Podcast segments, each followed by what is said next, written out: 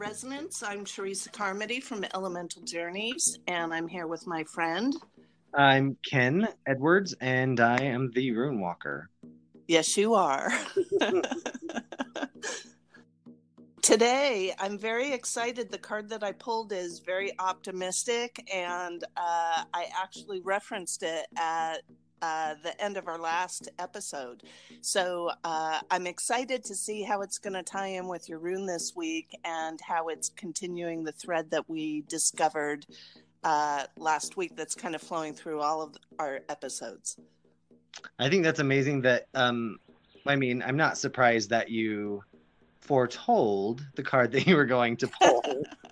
Not I even it, it's been a week like that. I'm very excited to get into it uh, because I intentionally because I had that image uh, at the end of our last episode. I actually waited a little bit longer to pull this card because I didn't want to be influencing it.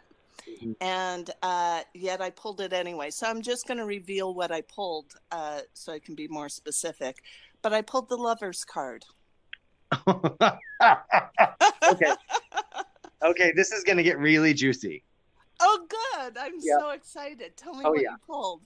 Um, I pulled Ingvaz. So, um, go ahead and tell us about the uh, lovers card, and then I will tell you about Ingvaz the rune. Well, the lovers card is all about integration, and it's a major arcana card, so it connects with uh, the energy of love. And so it's very much associated with like Beltane. And many times people read it in terms of romantic partnership or love life. And although all of those ways of interpreting are absolutely true. I like to add the element of it's a personal integration. So it's that internal intrapsychic kind of work uh, where you start to really kind of um, become aware of shadow self. It's the integration of shadow parts into our wholeness. Um, so it can be all of those kinds of things. Um, and in relationship to, uh, I think, what we're doing in our podcast and that thread that we saw, you know, last week we were talking about integrating light and dark and what that looked like. And I think I mentioned the lover's card.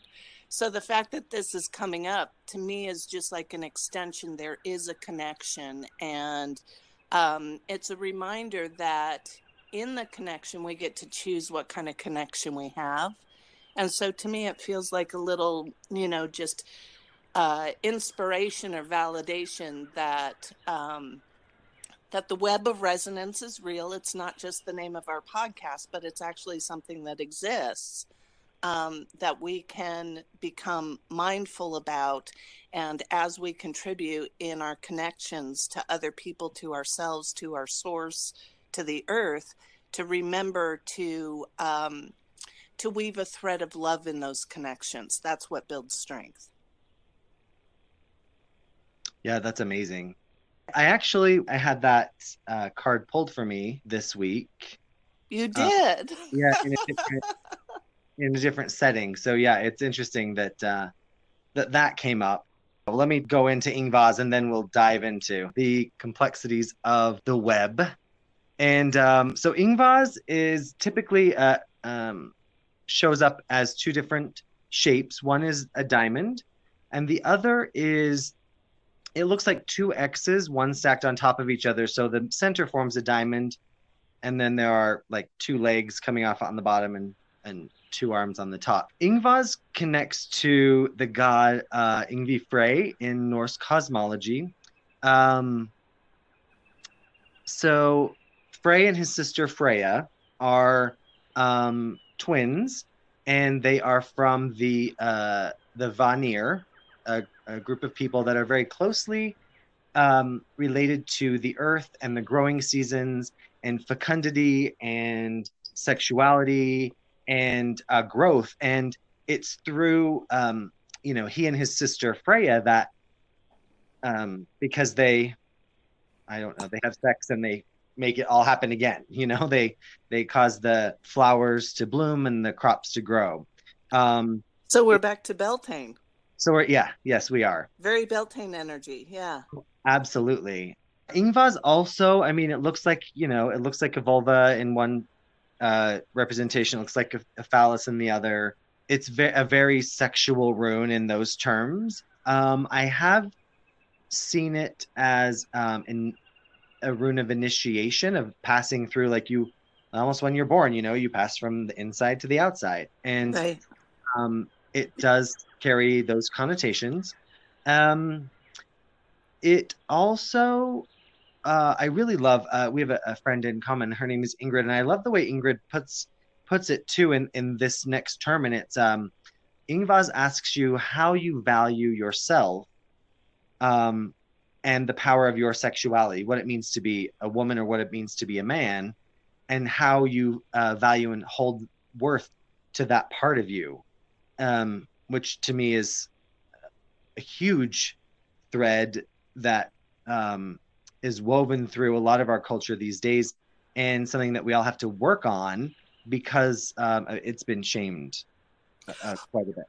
Well, it's interesting that you're you're talking about it in that way, especially with sexuality. Um, uh, what's hitting me is that I really think that our culture is moving away from binary and uh, so it's interesting to me. I'm always asking the question how is that reflected in the archetypes?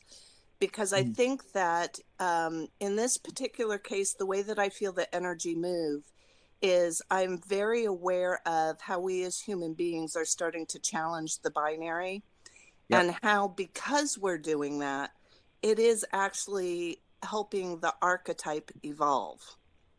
Mm, yeah. So most of the time, you know, we think of archetypes as being such big energy that they oh, that they have some kind of influence, although the influence might be different on different people. That you know, it's an overarching energy that a lot of people can tap into and have a personal experience. Yeah, I think we rarely, because it's usually an unconscious process, when we think about that we've created those archetypes and we've done it by having things that are in common or synchronous across the individuals that create that collective story or archetype. And so, oh, go ahead. Oh no, I was just I was just gonna say that I think that's amazing because um, uh, we are in control of that. Then. Yeah, much more than I think we're aware of. I think it's always been an unconscious process, which is why the archetypes are so useful to work with in terms of doing readings for people or things, is because um, they really tap into that unconscious place where we've uh, participated or contributed to that collective story.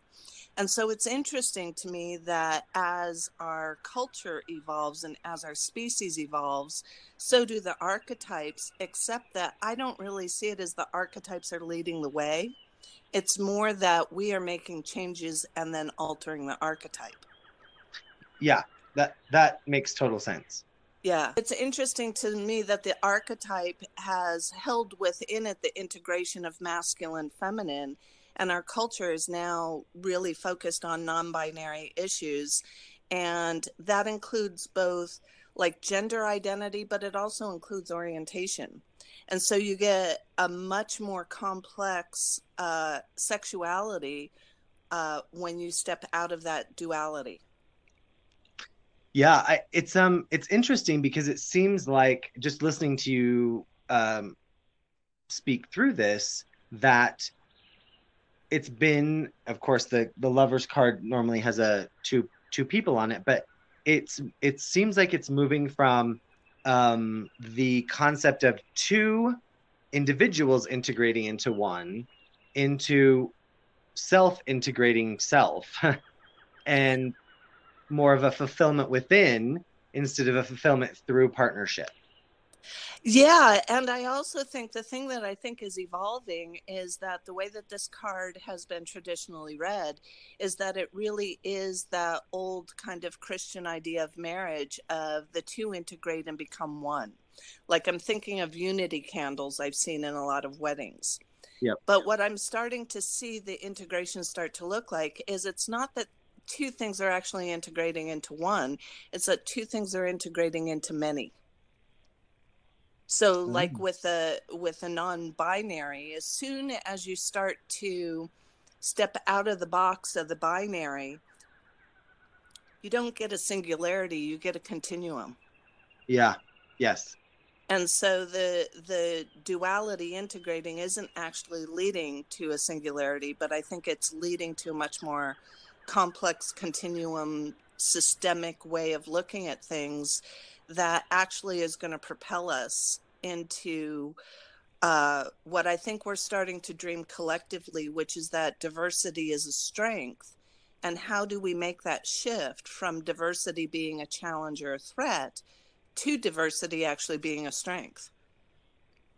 I mean, you and I have talked about diversity and kind of, I talk about the runes as a being on a spectrum. So they're neither good nor bad, dark nor light. They're both and they're all.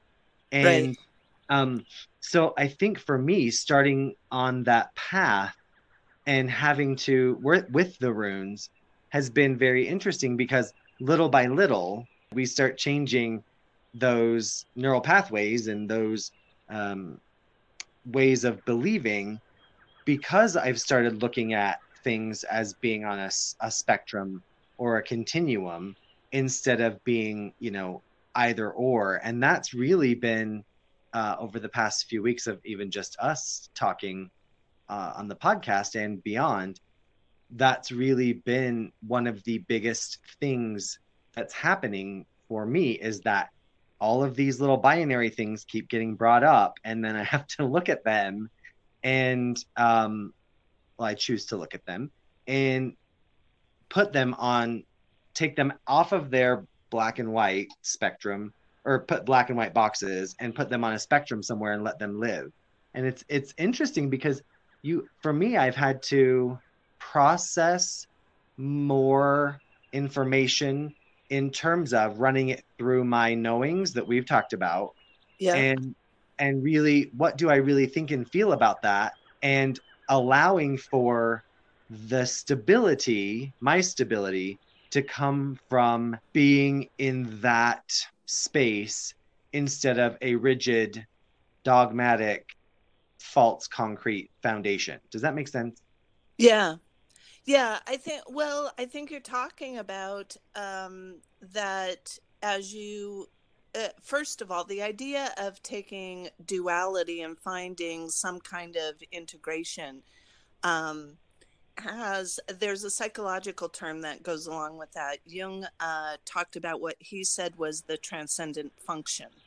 And for him, it was the intrapsychic, the internal process of taking light and shadow aspects and how do they relate to one another and that you can move out of a dualistic uh, perspective by integrating them, which is what he called the transcendent function.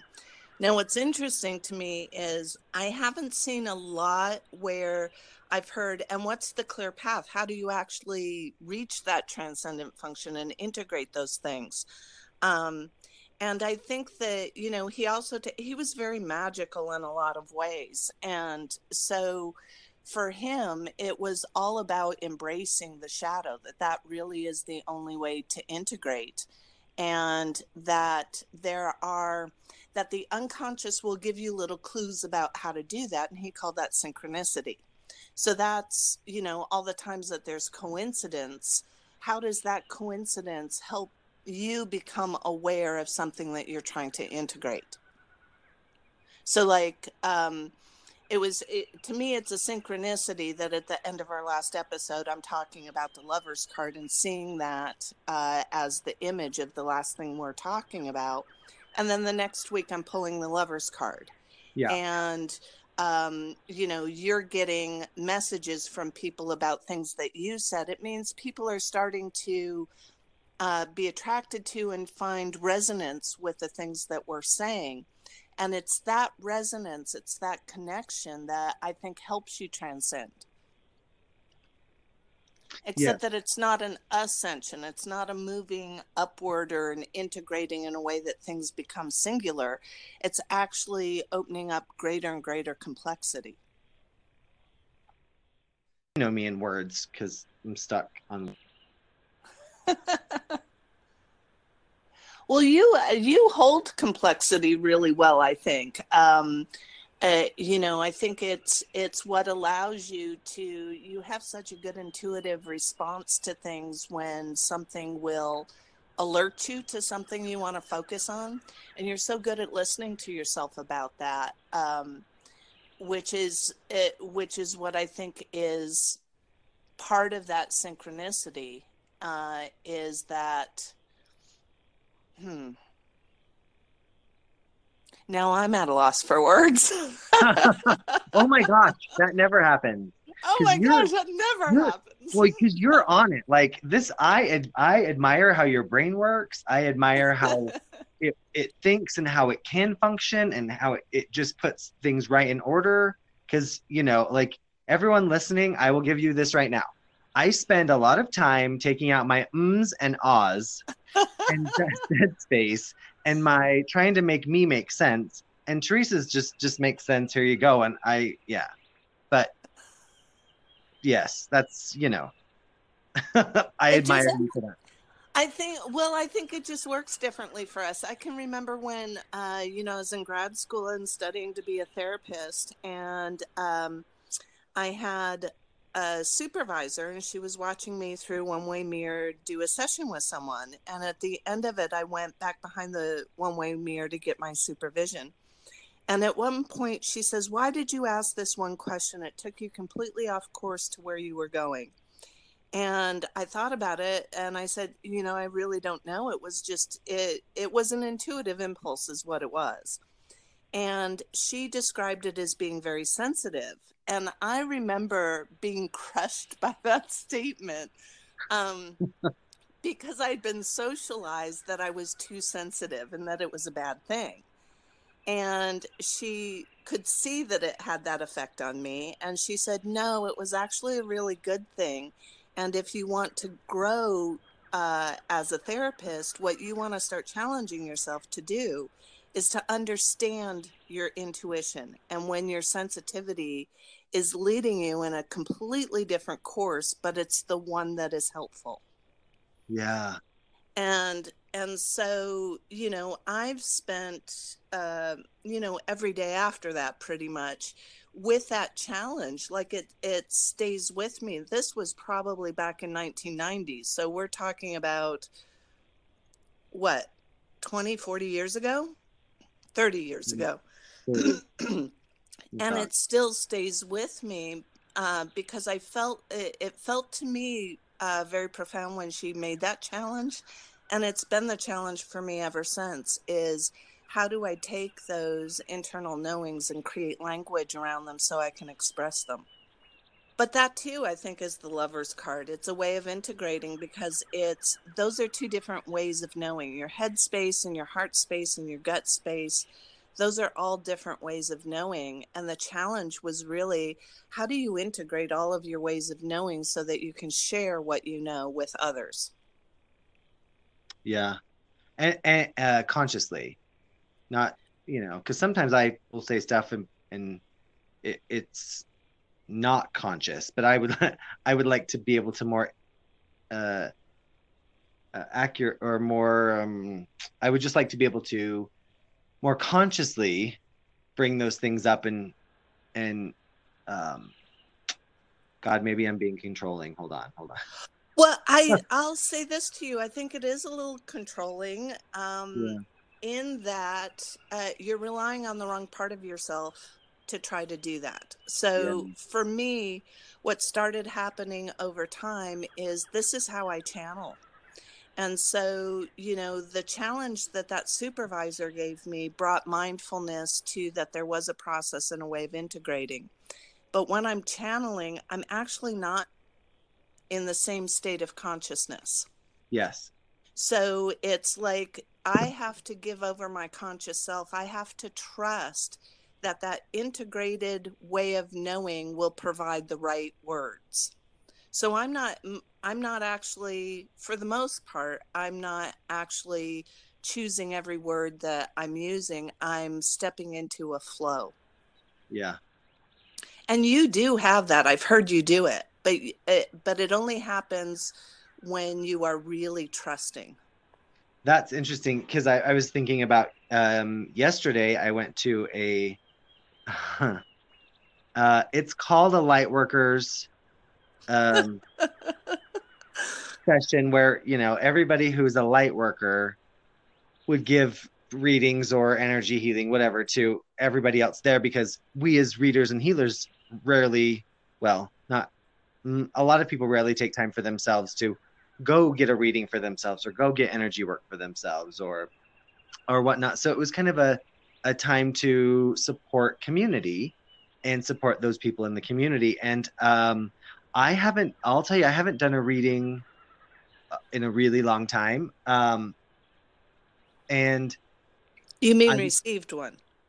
Uh, I well, see, so what what we ended up doing was there was only four of us that showed up, and we were all readers. Not no one was an energy healer, uh, um, except me a little bit. But so what we decided to do was we sat around a table, and one person would ask a question, and we all would use our divination tools to come up with our response to that question and it was really interesting because I hadn't.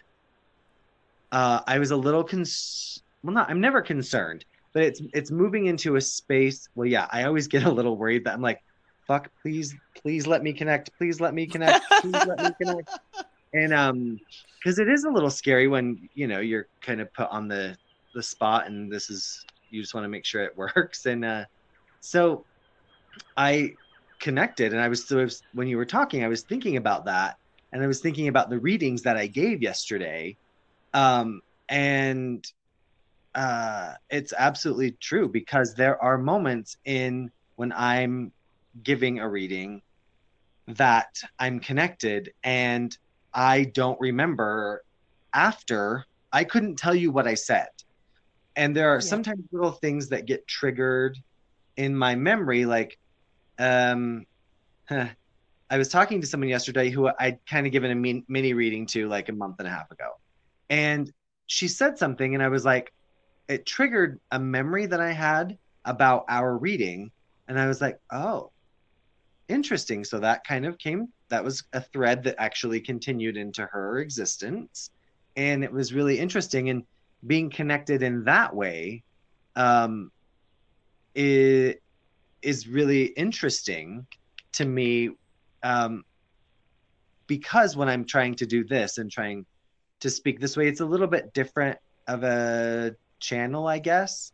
Um, well, we've been really focused on speaking about our own experience. Yes. And I don't know about for you, um, but I can always be more clear when I'm doing a reading for someone else. Absolutely. Um, there is a part of me that kind of steps out of the way. And so I'm not actually trying to tap into my own self and give words to my own experience. I'm tapping into the energy field and then just kind of telling you the story of what I see. Right. And in a lot of ways, I think that that's a lot easier. Yeah. Uh, when I have to tap into my own stuff, I it's like my consciousness is split into two different states of being. There's the state of being where I'm actually feeling my feelings and thinking my thoughts. And there's the state of being where I'm stepping out of that to be able to look at it from a different perspective.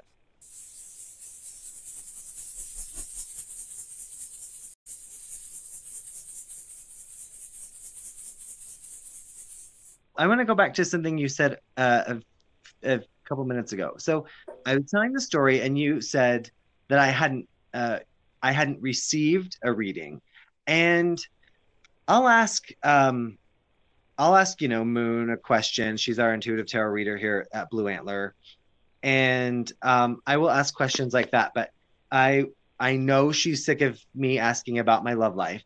I know she is. um, she's sick of me asking about this certain person that um, I was uh, interested in, and so she took a two week vacation to New York. So I'm I'm completely uh, on, on, my own this week. But um, the the thing that was funny to me, or the the thing that struck me when uh, you said that was that most of my reading, be, okay, because she wasn't here, I asked them yesterday, hey, my question to you in this light worker reading uh, meeting, um, which I guess I'm getting to. Let me pause. I guess I'm getting just to realize that um, it is a word. light worker or light is it's just a word and it's just a word that some a lot of people use to describe working with spirit or being connected and i just am i need to it, you know that was part of that working out of the redefining of that word or getting rid of that word that we kind of talked about last week yeah. so um so the one thing that i thought you said was interesting is you know that i receive when you said receive a reading. So let me jump back on my track. I asked them, what do I need to do to prepare myself for um or to be to be better, not better, to be more uh able to be in a in a romantic relationship. And everything was about receiving. So um Oh, interesting. Yeah it was uh, super interesting because um, this with Ingvaz and with the lovers card, there has to be a a willingness to receive, not just integrate, but receive. Yes. And I thought that that was super when they started giving me the reading, and I was like, yes, I'm super not great at that. Yes, I'm. I'm. I know. Thank you uh, you know, I'm making I'm making mental notes because let's let's be honest. I knew the answer the minute I asked the question, and all because the thread was there, because that vibration on the web was there, every single one of them picked up on it. And yeah, uh, it took me a minute. Like I actually had to uh, allow myself to be opened up to them so that they could read me. Yes, because uh, it I don't oh, I don't allow that uh, very often. So when uh, when I'm looking through like my notes about um, about Ingvaz and not not just that, but looking at the past week, um, there's something about like allowing like sacrificing myself for growth and renewal but i have to be willing to accept and receive the growth and renewal that's offered through the integration. And if I'm not ready to receive the light, or if I'm not ready to receive nurturing, or if I'm not ready to receive love, or if I'm not ready to receive a partner, and I'm just the one who gives, gives, gives, uh, no wonder those are the people that I attract. So, yeah, um, it was interesting that um, the word integration for me shifted into a thought of not pulling something from the outside in necessarily, but um, allowing myself to receive myself and those parts of myself that are already there. And so it, the, the, word from last week, integration, shifted a little bit into receiving, which I thought um, was cool. But I also saw that when you said that you drew the lover's card, it, it's about, you know, receiving. And I was like, oh my God, everything. Like if you're listening, people, and you are not getting this, if you are not getting that it's a vibration on the web that continues and that there are these threads through our life, these synchronicities, then um, I would invite you to start over at episode one and re-listen because they're they're there. And um, I I would venture to guess, I not venture to guess, I know that that happens in all of our lives. Yeah, well, you know, as you're talking, I I just keep seeing that energetic dynamic uh, that you're discussing because I think that we have had in our human reactions where the energy is someone is giving and someone is receiving. And we have these very business like exchanges that we have even on the energetic, relational, personal uh, plane. And so, you know, if you have been brought up, as we've talked, both of us with our Christian backgrounds, we need to be brought up, we've been brought up to think that the ideal is to be selfless and to always be the one giving. And so, you know, whatever socialization you have about that, then giving isn't actually the problem. It's learning how to receive. And there can be, especially when you're talking about distorted power dynamics, receiving often is about accepting the mantle of someone else and feeling controlled. Mm-hmm. And so energetically when you're talking the different kind of integration I'm seeing is more about partnership and more about reciprocity so that you know um, for you if you need to work on receiving then the energetic flow cannot move in fluidity unless you do unless you open that channel.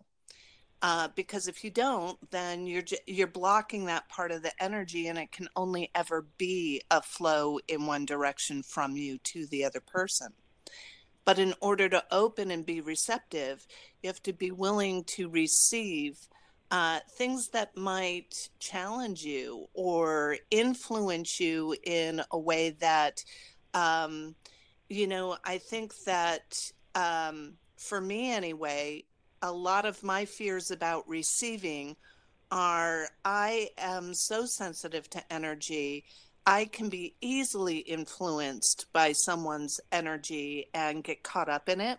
Mm-hmm. Uh, so much so that I have kind of created a rule for myself that when I'm with someone who's talking about a project and they're asking me to participate and they're really excited about it, I always tell them, give me some time to think about it. I'll get back to you in three days. And I have to do that because otherwise, empathically, I'm feeling their excitement and I'm saying yes. And then sometimes three days later, I'm like, you know, I'm not really that into that project, or I don't really have time for that, or whatever it is. I can sometimes say yes to something because I'm I'm feeling the influence of someone's excitement, and that's influencing my decision more than my own inner voice. I completely agree with you because I, I I'm the same way. Yeah, and so you know so there is a part of me that um, my knee-jerk reaction now is to kind of okay i'm going to make note of that and i'm going to sit with it. Uh, but the thing is is there's that balance there for me of how do i be open and receptive without being overly influenced and losing my own voice? Um, and so to be receptive in loving relationships you have to be willing to be influenced by the other person um, but not controlled. Yes. And sometimes the other person is a, attempting to manipulate or control you, whether consciously or not. And sometimes it's us when we open up, we just it, we become too malleable. Yeah. And so there's that point of how do you allow energy into you and filter it in a way that you are keeping the connection about what is healthy and good for you and responding in kind. But those things that um, maybe would create distortion in the connection, you're finding a way to filter those out. I actually intentionally, the way that I work is I'm not really that focused on gaining conscious clarity. Um, to me, um, that that isn't as useful as becoming aware of the unconscious content which to me is different than making it conscious. Mm-hmm. i'm not actually making it conscious. I want it to speak to me in its unconscious language. Um, and so what i will do is i will bring this issue in this interaction in and I actually move it energetically deep down into an unconscious state. And I ask my unconscious to work on it. And that when I'm ready and I have a good feel for how it feels to me, then I want it just to come back into my awareness so that my consciousness can take a look at it and then make a decision about whether or not I do the thing. Oh, that's great so so for me i want the unconscious to kind of stay unconscious. It's the only place that i know where it can manage the enormous amount of information that can come in a relational interaction. Oh my god that's brilliant. Because it's not linear and it doesn't need um, time doesn't matter. So, great complexities, my unconscious can receive great complexities without having to figure it out first. Yeah. And then what I ask is that whatever I then receive, when that information is useful, either in service to someone else, in service to myself, in my creative work, whatever it is, that that unconscious piece that holds the information that's useful will communicate it in a way that I can't miss it. And for me, that brings us kind of back to the lover's card. Uh, oftentimes it's through synchronicities. Mm-hmm.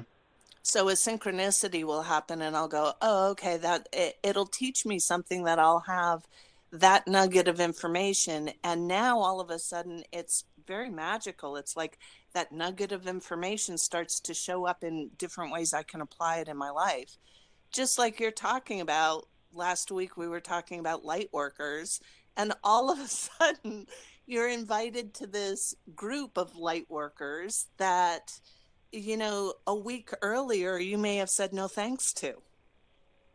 Yeah. Oh, absolutely. It's uh, it was really interesting. Um, for those of you who listening, I I actually had received this invitation on Facebook a long time ago and didn't even had no idea that it was there until all of a sudden it showed up in my events after we recorded we recorded the last uh, episode uh, which was about light workers and, and part of it and so i thought i thought okay this is like the the most fucking perfect opportunity for me to really look at this stuff. And so, yeah, yeah. all these synchronicities, like that shows up.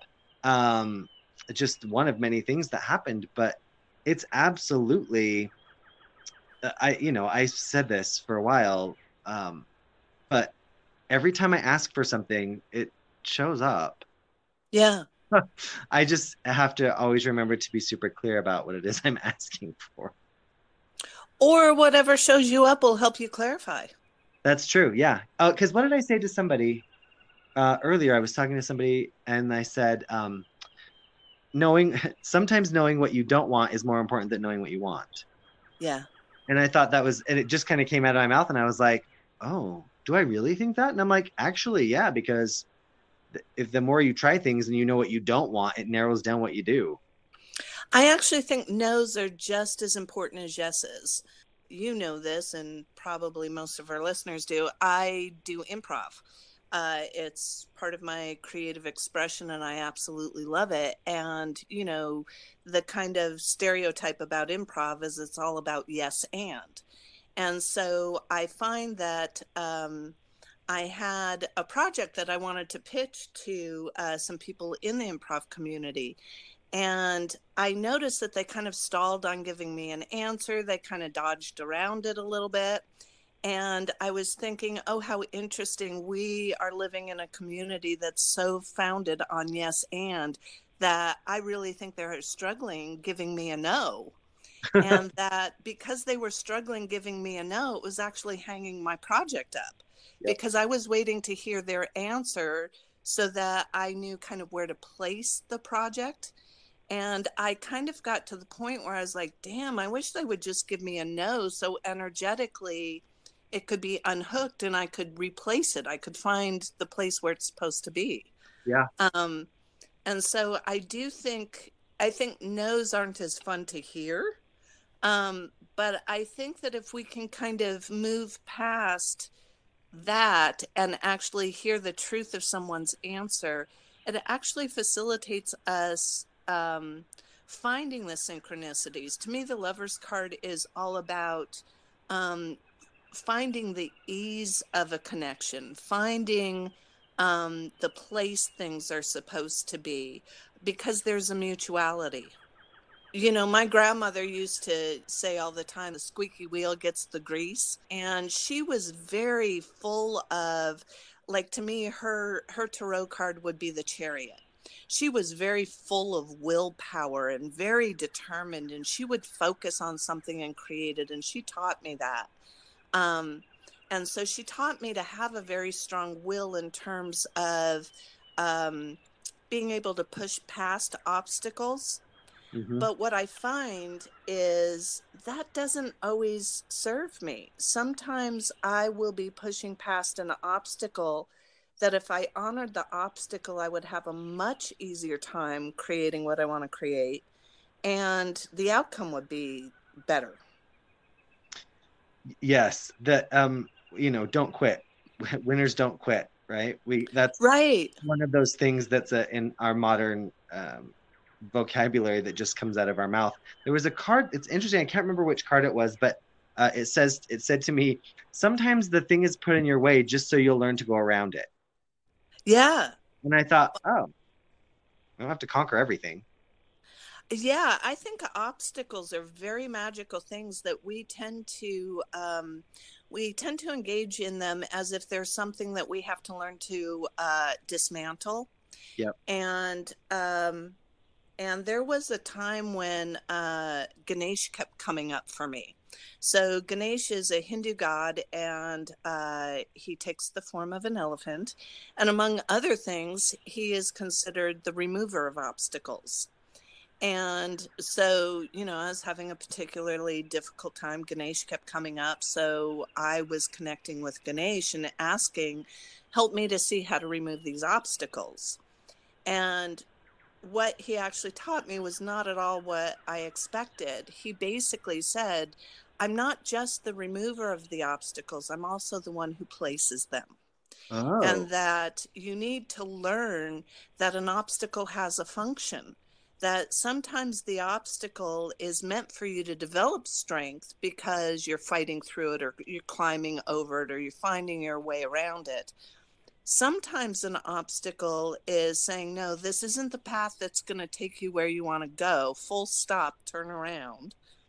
And sometimes um, an obstacle uh, will warn me when I've had a precognitive knowing that it's not actually time to act on it, but it's so potent that I, I try to find a way to enact what I've envisioned.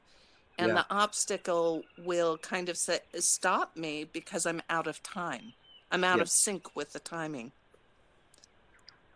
Yes. So I think that no's actually uh, we experience them as things that are preventing us from getting what we want or what we're intending, but I actually think that they're part of it. I agree. Yeah. But you can only i think you can only get to that place if it to me that's part of the lover's card again. It's integrating. It's can i integrate what a no really means as i'm traveling my path?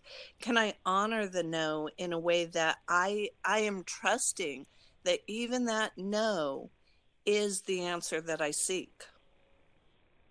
It's been an interesting week i think uh, with these two cards. I will say that when I drew Ingwaz, I was just a little bit at a loss, and I never really know until it comes Monday at one o'clock Mountain Standard Time when I regroup with you and we discuss these things. Uh, what I never know what's going to happen. Um, and the vibrations through the web are super interesting and we talk a lot about them and talk a lot about kind of the deeper maybe influences or, or the deeper vibration or resonance within the energy field. But i will say though when i pull ingwaz uh, for people it can mean like sexuality and these things that are really in your body type of uh, experiences not that we haven't been talking about that, but um,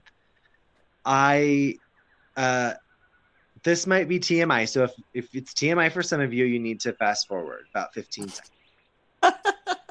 but when I pulled Ingwaz this week, I um, I, well, I ended up uh, having an experience with uh, with someone who I it was completely unplanned, just kind of out of the blue and um, it was, uh, of, of course, I guess I'm talking about a sexual experience, but it, and you know, it's been a few years, and so I was really after it happened because it happened quite very very unexpectedly i was like oh ingwaz you showed up in many ways this week. Thank you. And um and it happened. Um, which was interesting because it's a it's a little bit of a, an initiation too of like get back on the fucking horse. Like you've got to like get out there and just um, start allowing people to uh, start allowing yourself to receive from people and to to receive um, nurturing and receive love and receive attention. And and part of that yeah is is some of this uh, uh sexual relationships and intimacy. And so a lot of this really was this was a very good week for um, kind of a more even holistic uh, look at receiving and opening myself up to um, the the fecundity and the sexuality and the the creativity and the the power of um, growth and renewal and receiving. And so uh, I absolutely think it when you told me it was the lover's card, I just I was like, what the fuck ever. Like it's there's it could not have been I probably say this every episode. So if you guys I'm sorry, it could not have been more appropriate for us to have those those two uh, divination tools show up uh, very similarly. Let me ask you this. Question is if we both got tools that have similar energies to Beltane, do you think that sometimes um, we sit on the wheel of the year, the Sabbats for uh, pagans, we sit on them on the wheel of the year uh, and instill a very well, it has to be this day because it says it on the calendar instead of allowing yeah. ourselves to be in touch with the those uh, the movements of the earth and the the climate and cycles? Well, you know, uh, when I first started walking the Wheel of the Year, I think uh, it called me. And um, my first Samhain, I actually invited a group of women over. I thought what I was going to do was walk with a group of women because that's kind of traditionally how it's been practiced. Um, however, it became very clear to me very quickly that uh, I needed to walk it alone. And one of the things that, um, after a couple revolutions, so after a couple of years, what I started to notice is that um, when I first approached the Wheel of the Year, I would approach it by, okay, this is the date of Beltane. This is um, the energy that is inherent in that. And, you know, it lasts for maybe three days before and three days after. Uh, but the longer that I walk the wheel, what I notice is that energy is always present during its season.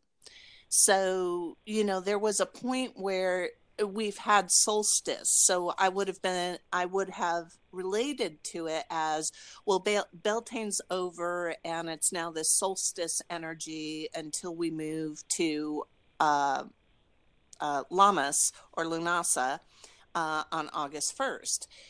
And then I realized, but the season of summer lasts until Lunasa. That means that energy of Beltane, because that's the seasonal shift, and that fire is present all the way through, and solstice is just the peak of that. Yes. And so for me, Beltane actually is an energetic that lasts the entire summer season. Yeah. So it's initiated on Beltane. Um, but I don't actually feel it. I feel it kind of like it, uh, you know, the rising and the setting of the sun. So if that's the whole season of summer, then Beltane is when the sun is rising. The summer solstice is noon, and we're now moving towards the descent. Um, but if you notice, I think we talked about this last time. The end of summer is when the sun is hottest and it's actually in its descent. Yep. The same is true. The hottest time of the day is actually past noon. Yes. So it's when the sun starts to move towards its descent. And so uh, to me, I see the whole season like I do uh, watching the sun move through the sky during a day is that the sun has its influence for the entire day, and Beltane has its influence throughout the entire season of summer. Yeah, I think that's brilliant. I've never really heard it put that way. Um, yeah, thank you, because I was I was kind of just thinking about that a little bit. And I've also I also saw somewhere recently that someone put like um, a date for Lammas as almost about a three week period that you yeah. could, and I was like, oh, and I started thinking, well, of course I need to stop looking at the damn calendar and just look outside.